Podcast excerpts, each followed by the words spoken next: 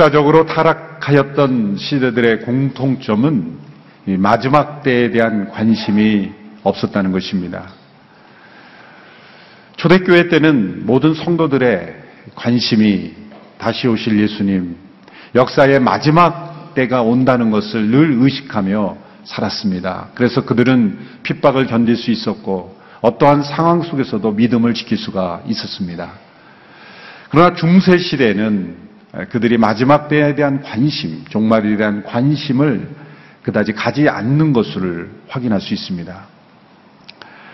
초대교회 때 극심한 핍박 가운데 있다가 AD 323년에 콘스탄틴 대제가 기독교를 인정하고 핍박이 사라지고 자유가 도래했을 때 사람들은 천국이 왔다고 믿었습니다.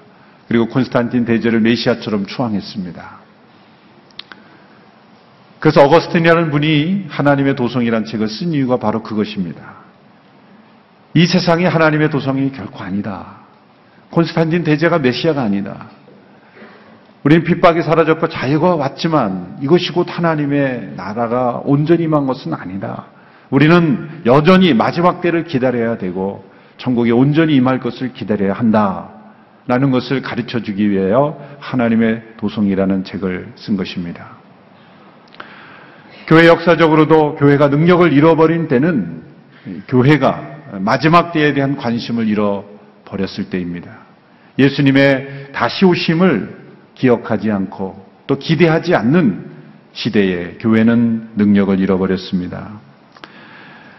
역사의 마지막 때에 대하여 깊이 고민하면 현실에 부적응하거나 또 현실을 도피하는 것이 아닌가라는 생각이 들 수 있겠지만 결과는 정반대입니다. C.S. 루이스라는 분은 이런 말을 했습니다. 천국에서의 삶이 준비되지 않은 사람은 지상에서의 삶도 준비되지 않은 것이다. 천국을 목표로 하면 세상에 투신하게 될 것이다. 하지만 땅을 목표로 하면 아무것도 되지 않을 것이다.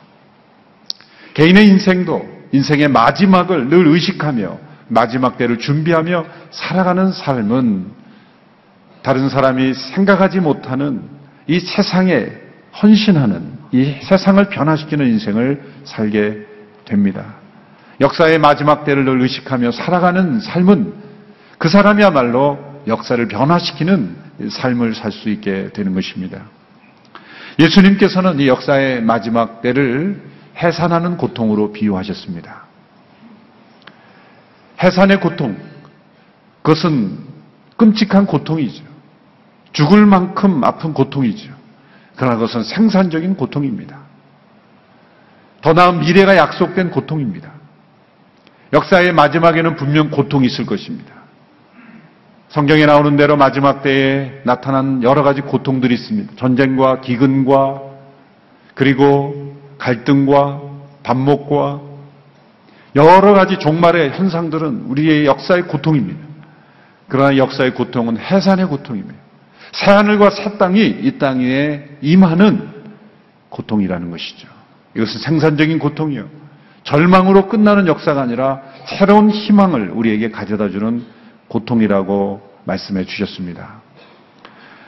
예수님께서 이 세상에 오셨을 때 예수님은 오심으로써 예수님의 이 땅에 오신 의미가 시작된 것이 아닙니다. 이미 예수님의 오심, 초림, 예수님의 첫 번째 오심이 성경에 456번이나 이미 직간접적으로 예언되어 있었습니다. 그럼 예수님의 다시 오심, 예수님께서 다시 오셔서 역사를 마무리 지신다는 그 약속이 성경에 보면 1518번, 1518번이나 예수님의 다시 오심, 재림에 관한 예언들이 나와 있었습니다. 예수님의 초림에 관한 모든 예언이 온전히 이루어졌다면 예수님의 다시 오심에 대한 예언은 확실히 더 이루어질 것을 우리는 믿을 수가 있습니다. 자, 예수님이 이 땅에 오심으로 천국이 왔습니다. 우리가 천국을 찾아가는 것이 아니라 천국이 우리에게 온 것입니다. 그런데 예수님이 이 땅에 천국이 오심으로써 천국이 완전히 이루어지진 않았습니다. 이 땅에 시작된 천국이 예수님의 두 번째 오심으로써 완성될 것입니다.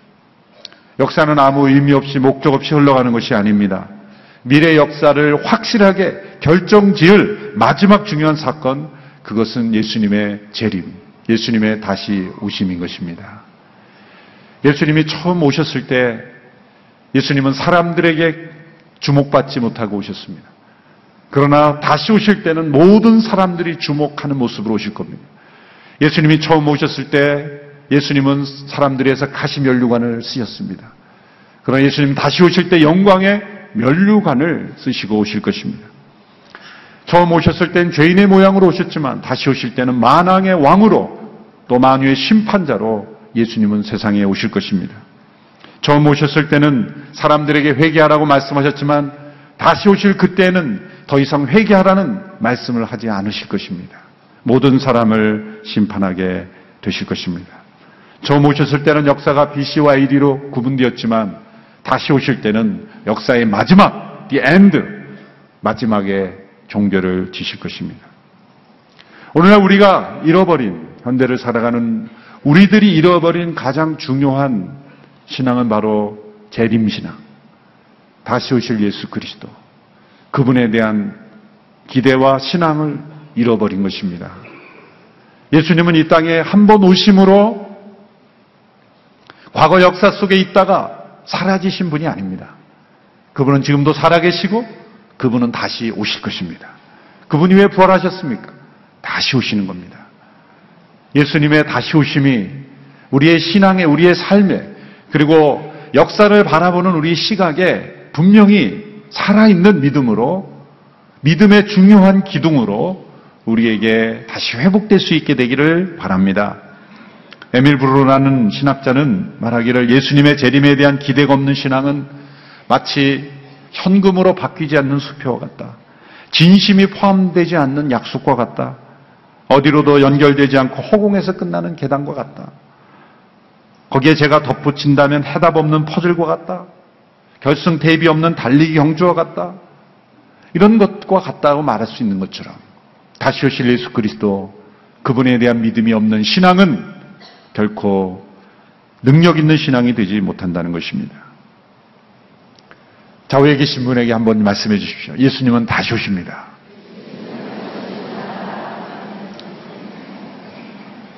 다시 한번 인사할까요? 확실히 오십니다. 확실히 오십니다. 예수님이 다시 오신다는 것은 분명하지만 문제는 그 때를 알려주지 않으셨다는 겁니다. 예수님께서 왜 다시 오시는 때를 알려주지 않으셨을까요? 그 때를 알려주신다면 사람들이 더 분명하게 변화되지 않을까? 그런 의문을 우리는 던질 수 있습니다. 그러나 그렇지 않습니다. 만일 우리들에게 그 때를 알려주신다고 한다면 물론 더 확실히 믿는 사람도 있겠죠. 그러나 사람들은 그 때를 이용해서 더 악하게 그 정보를 이용할 것입니다. 이른바 재림 비즈니스가 횡행할 겁니다. 재림 비즈니스. 여러분 미국에서 5천만 권 이상 가장 팔린 책들의 종류는 대부분 이 종말에 관한 소설들. 그런 내용들이 가장 많이 팔린 거죠. 재림, 제 예수님의 재림을 이용한 비즈니스들이 횡행할 거예요. 구약의 노아가 방주를 질때 가장 어려웠던 건 뭡니까? 그 자체를 짓는 것도 힘들었겠지만 언제 비가 올지 말씀 안 해주셨다는 게 더 힘든 겁니다. 언제 비가 올지를 가르쳐 주셨다면 노아가 훨씬 더 쉬웠을지 몰라요. 그러나 하나님이 노아에게 요구하신 것은 믿음이죠. 노아의 때에 노아가 방주를 짓는 것을 보고 사람들이 노아를 조롱했죠. 그런데 성경에 보면은 심지어 비가 내리고 방주의 문이 지금 방주에 들어가던 날까지도 사람들이 믿지 않았다는 거죠. 깨닫지 않았다는 겁니다. 비가 오는데도 받아들이지 않았다는, 역시 농담으로 여겼다는 겁니다. 언제 다시 오실지를 가르쳐주면 사람들이 더 믿을까요? 역시 농담으로 여길 것입니다. 예수님께서는 언제 그날이 올지 모른다는 것을 설명하시면서 우리에게 필요한 태도는 어떻게 우리가 준비할 것인가 교훈을 주신 말씀이 오늘 본문의 내용입니다. 예수님은 두 가지 비유를 드셨습니다.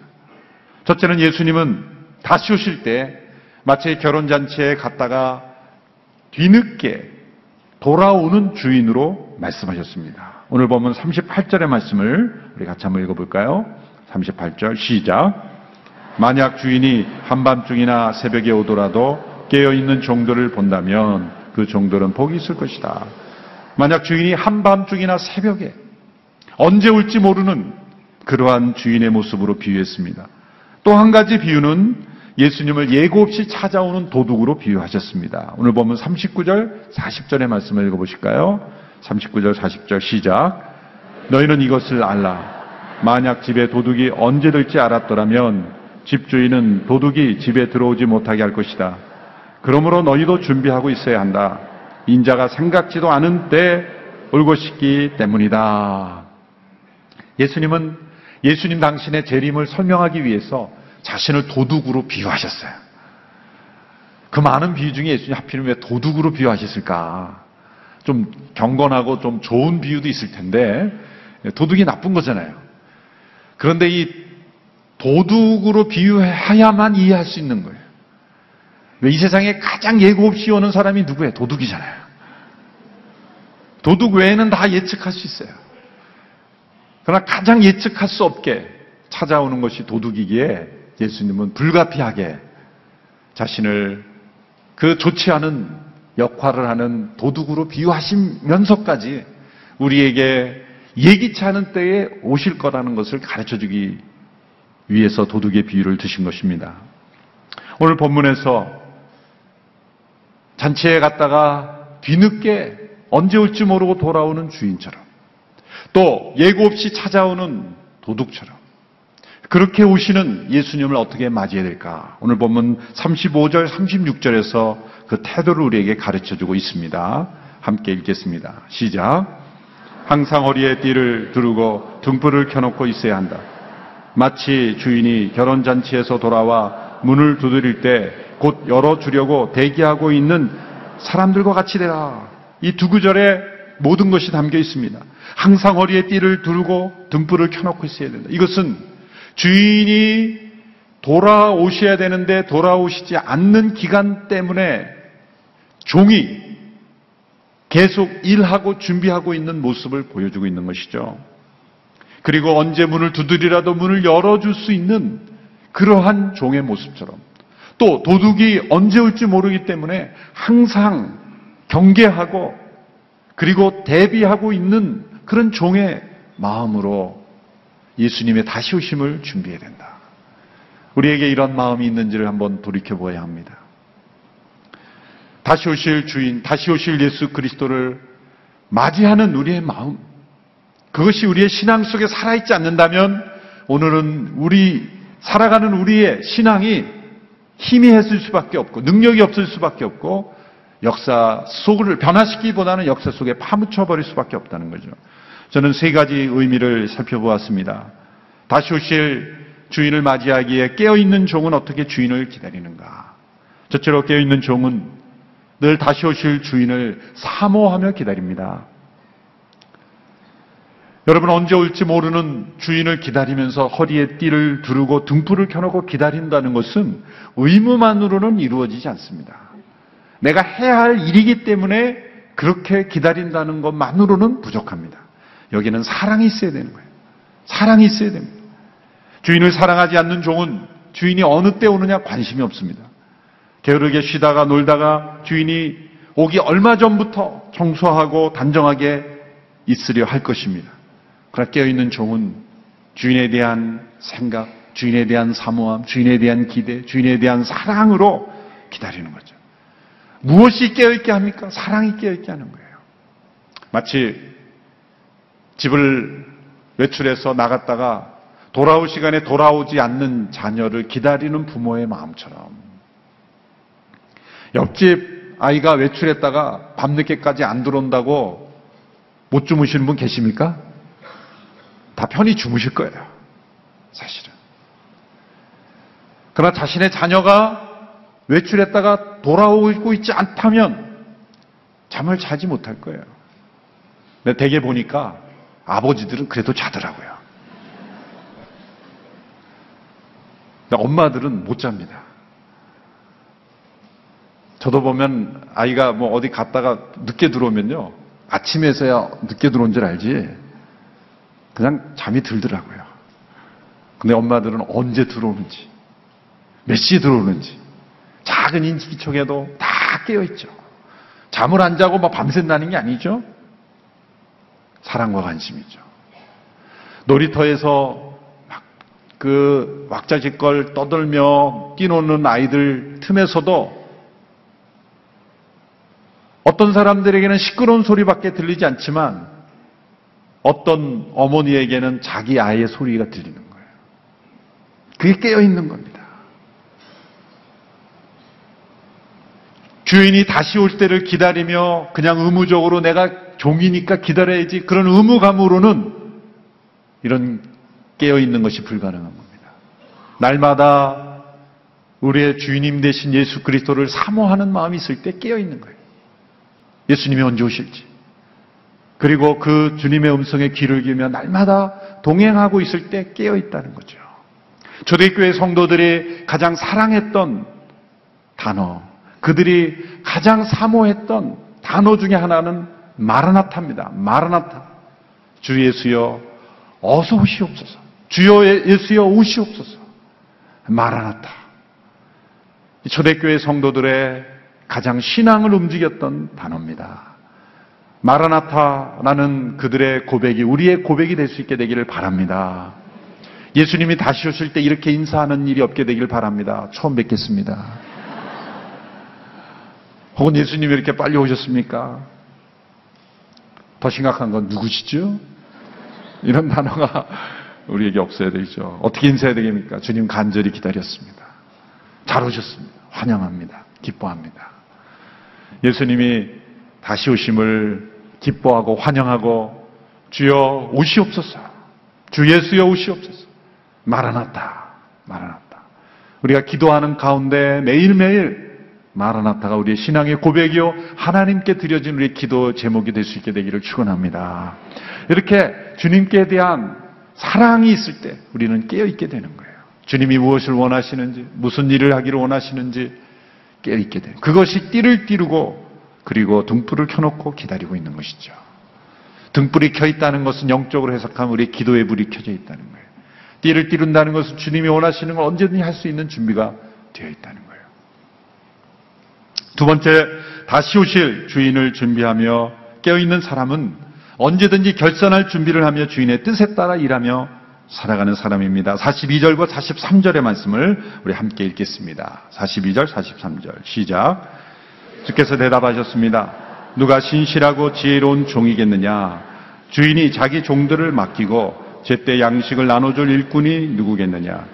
주인이 돌아와 종이 시킨 대로 일하는 것을 본다면 그 종들은 복이 있을 것이다. 이 말씀을 통해 우리에게 분명히 가르쳐 주신 건 인간은 주인이 아니라는 겁니다. 인간은 종이라는 겁니다. 하나님께서 이 만물을 우리에게 종으로 맡겨주신 거고, 우리에게 맡기신 주인이 있다는 거고, 그 주인이 모든 것을 결산하고, 우리의 종의 삶을 평가할 날이 올 것이다. 인간은 주인이 아니라 청직이요 종이다. 그리고 주인이 다시 오셔서 심판자로 오시는 예수 그리스도 그분이 우리의 모든 삶을 결산하실 때가 올 것이다. 역사를 결산하실 때가 올 것이다.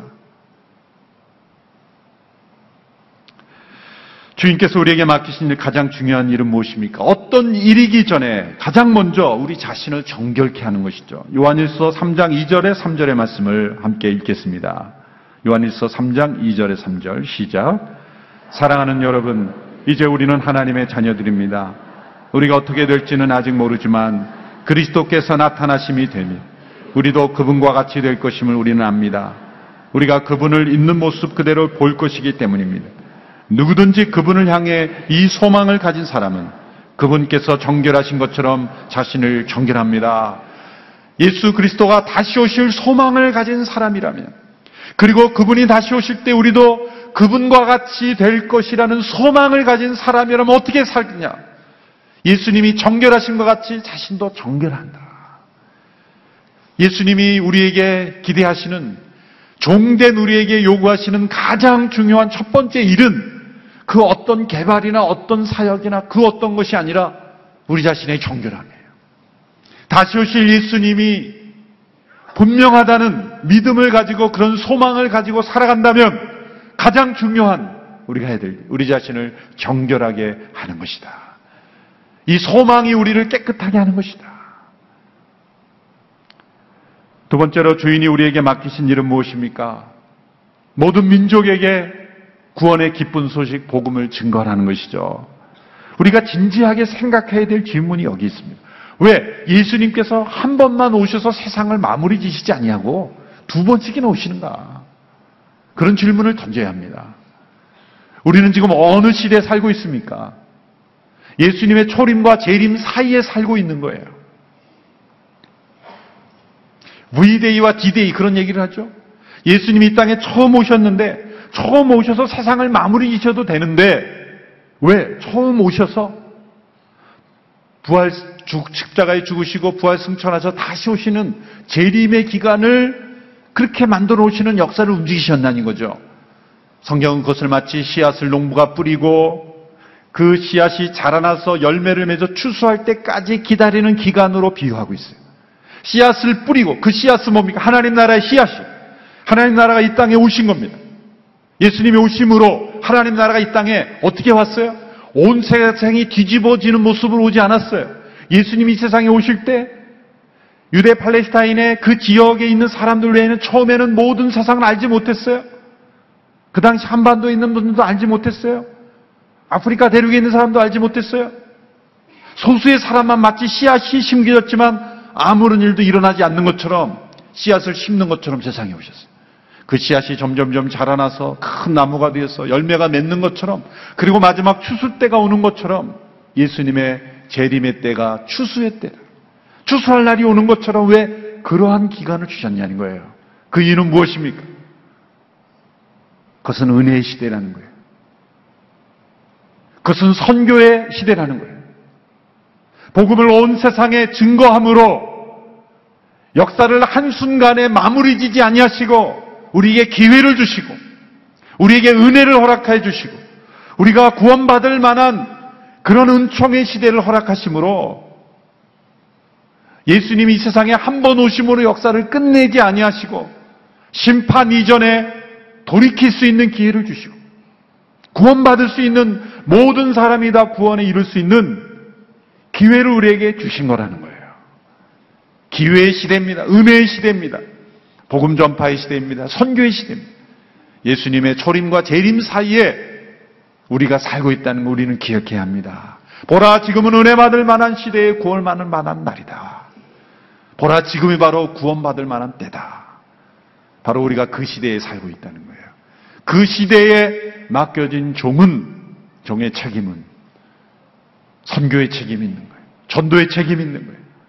모든 사람이 구원의 복음을 듣고 구원 얻는 일에 주의 은혜를 받을 수 있도록 우리의 삶을 헌신하는 것. 이것이 바로 주께서 우리 종에게 맡겨 주신 일입니다. 셋째로 다시 오실 주인을 준비하며 깨어있는 종의 모습은 다시 오실 예수 그리스도 그분께서 때로는 모습을 숨기시고 이미 우리에게 와 계시는 모습으로 찾아와 계신다는 것입니다. 마태복음 25장에 보면 심판의 때 예수님께서 우리 모두를 마치 이미 만난 적이 있는 것으로 대하십니다. 아주 흥미로운 것이죠. 다시 오실 예수님이시지만 마태복음 25장에 보면 마지막 심판의 때 우리 모두를 한 번 이상 적어도 만난 것으로 여기신다는 거예요. 예수님께서 어떤 사람에게 이렇게 말씀하십니다. 너희가 내가 배고플 때에 먹을 것을 주었고 목마를 때에 마실 것을 주었고 나그네 됐을 때에 나를 맞아 주었다. 헐벗을 때 옷을 입혀 주었고 병들었을 때 돌봐 주었고 감옥에 갇혔을 때 나를 찾아 주었다. 그들이 대답합니다. 예수님 우리가 언제 언제 예수님께 먹을 것을 드렸고 언제 주께서 헐벗을 때 옷을 입혀 주었습니까?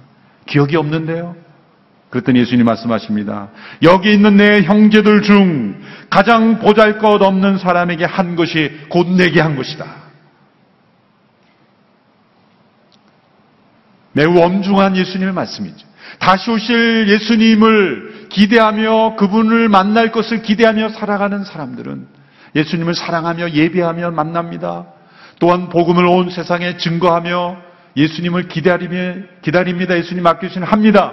그러나 이미 예수님이 변장된 모습으로 간헐적으로 우리의 삶의 근처에서 나타나시는데 그 예수님의 나타나시는 모습은 헐벗고 굶주리고 연약하고 병들고 그러한 모습으로 나타나십니다. 사람들은 말합니다. 우리는 예수님 만난 적도 없습니다. 언제 만났습니까?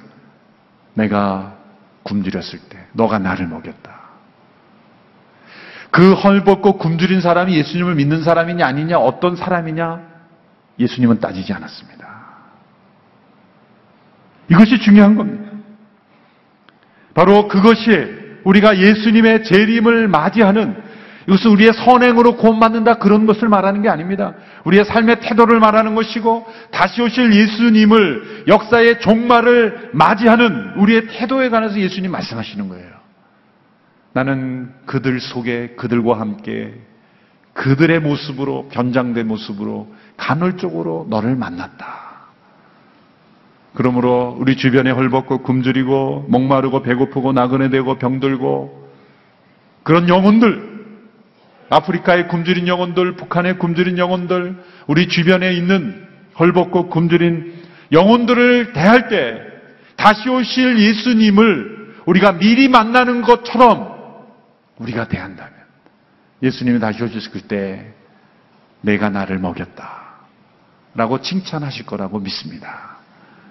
예수님이 다시 오실 때 주인이 다시 오신 날에 오늘 본문에 보면 종들은 세 종류로 구분됩니다. 첫째는 칭찬받고 복을 받는 종. 두 번째는 매를 많이 맞는 종. 세 번째는 매를 조금 맞는 종. 그렇게 나와요. 복을 받는 종의 말씀을 읽어보겠습니다. 43절. 38절과 43절 두 구절 읽어볼까요? 다시 시작. 만약 주인이 한밤중에나 새벽에 오더라도 깨어있는 종들을 본다면 그 종들은 복이 있을 것이다. 또 43절. 주인이 돌아와 종이 시킨 대로 일하는 것을 본다면 그 종은 복이 있을 것이다. 늘 깨어있고 주인이 시킨 대로 일하는 것, 그 종은 복이 있을 것이다. 복이 있는 종이 되기를 축원합니다. 두 번째, 매를 많이 맞는 종. 47절의 말씀입니다. 시작. 주인의 뜻을 알고도 준비하지 않았거나 그 뜻대로 하지 않는 종은 매를 많이 맞을 것이다. 주인의 뜻을 알고도 우리 모두는 여기에 해당될 가능성이 있어요. 왜? 주인의 뜻을 아니까. 아예 모를 걸. 모르고 매를 적게 맞겠습니까? 아니죠. 알고도 행하는 자가 복이 있는 자가 되는 거예요. 세 번째, 매를 조금 맞는 종이 나옵니다. 48절의 말씀, 시작. 그러나 알지 못하고 매 맞을 짓을 한 종은 적게 매를 맞을 것이다. 많이 받은 사람에게는 많은 것을 요구하시고, 많은 일을 맡은 사람은 많은 것을 물으실 것이다. 매 맞을 짓을 했으나 알지 못하고 하는 거예요. 여러분, 오늘 시대에 우리의 기독교인들, 교회에 대한 많은 사회에 매가 있고 또 많은 책임을 묻습니다. 저는 이 마지막 말씀에 그 해답이 있다고 생각해요. 많이 받은 사람에게는 많은 것을 요구하는 거예요. 알고 행하지 않는 사람에는 매를 더 맞는 겁니다. 모르고 행하지 않는 사람에게는 매를 적게 맞는다 그랬잖아요. 그러므로 우리는 많이 알고 깨닫고 행하지 않았기 때문에 매를 맞는 종이 되어야 되겠습니까? 아니면 복을 받는 종이 되어야 되겠습니까? 예수님이 결단하라는 거죠. 우리 모든 성도들이 예수님의 다시 오심을 깨어 준비함으로 마지막 때에 복이 있을 종이 되는 우리 모든 성도들 다 되기를 주님의 이름으로 축원합니다. 기도하겠습니다. 우리 합심하여 함께 이 시간 기도하기를 원합니다. 우리 모두는 주께서 맡겨주신 종의 책임을 감당해야 합니다. 이 시대를 책임져야 합니다. 역사의 마지막을 준비해야 합니다. 예수님의 초림과 재림 사이에 우리는 살아가고 있습니다. 모든 민족에게 복음을 전파해야 합니다. 또한 오늘 이 시대에 배고프고 굶주리고 연약하고 나그네 된 자들, 헐벗은 자를 책임져야 합니다. 우리는 많이 받은 자에게 많은 것을 요구하십니다. 하나님 우리에게 왜 많은 것을 요구하십니까? 그렇게 우리는 호소할 것이 아니라 하나님께서 우리에게 기대하시는 책임이 있기에 주님 이 책임을 감당하는 저희들이 되겠습니다. 깨어있는 종이 되겠습니다. 그렇게 결단한 우리 모두가 되기를 바랍니다. 우리 합심하여 함께 기도하고 이 시대를 위하여 함께 기도하고 민족을 위하여 함께 중보하며 기도하겠습니다. 하나님 아버지 이 시대에 저희를 종으로 불러주셨습니다.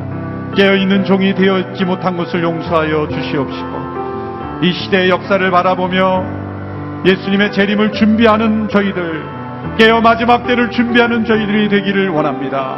주님 저희를 불쌍히 여겨 주옵소서 많이 받은 자는 많은 것을 요구하신다고 하셨습니다. 주여 우리에게 이 시대를 깨닫게 하시고 역사의 마지막을 깨닫게 하시고 구원의 축복을 허락하여 주시옵시고 이 역사 속에 하나님의 뜻을 아는 자로 불러주셨으니 많이 깨닫은 자의 책임을 감당할 수 있는 저희가 될 수 있도록 역사해 주시기를 원합니다.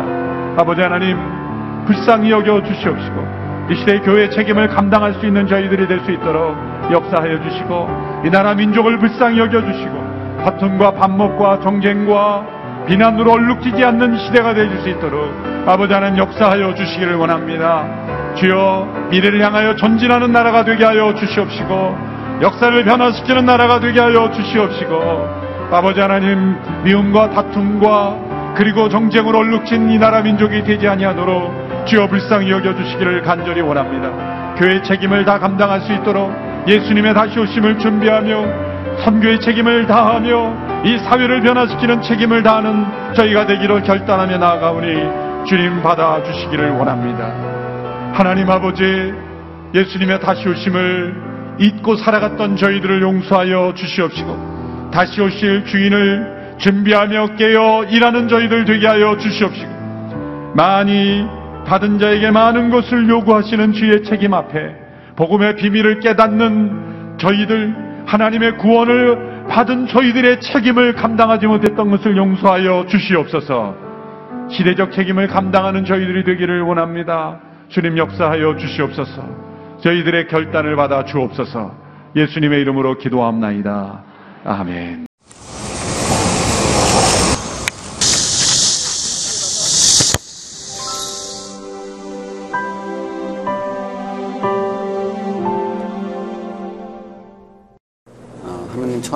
때 처음으로 제가 스스로 내가 아는 것이 전부가 아니다라는 사실을 알게 됐어요. 내가 지금까지 알고 있는 것 외에 내가 모르는 것이 있구나. 그것을 처음으로 이제 하나님께서 살아계시는 것을 확인한 이후에 제가 깨닫게 됐고 네, 재빨리 이영표에게 또 좋아요.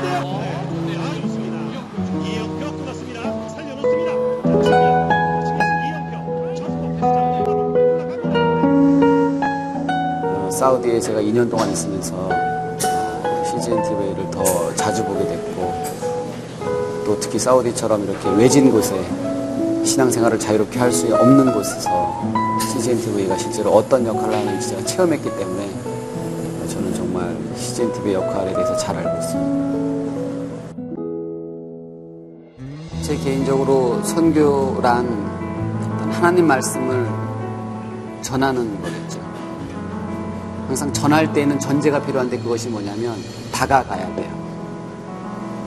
방송을 통해서 또 그 작은 접시 하나를 통해서 우리가 선교사 분들에게 그리고 안 믿는 사람들에게 다가갈 수 있다면 그것처럼 아름답고 그것처럼 효과적인 선교 방법이 또 있을까?